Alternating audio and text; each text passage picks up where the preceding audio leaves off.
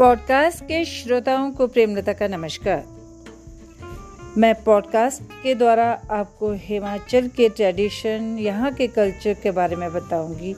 सबसे पहले मैं हिमाचल प्रदेश की छोटी सी जानकारी आपके सामने रखना चाहूँगी।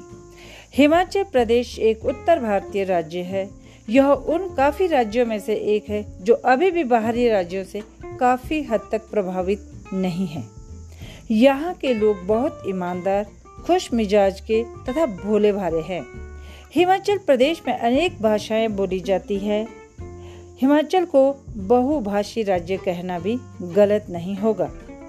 कहने का तात्पर्य है कि पहाड़ों में कई तरह की बोली बोली जाती है। हिमाचल प्रदेश पश्मीना शॉल के लिए जाना जाता है।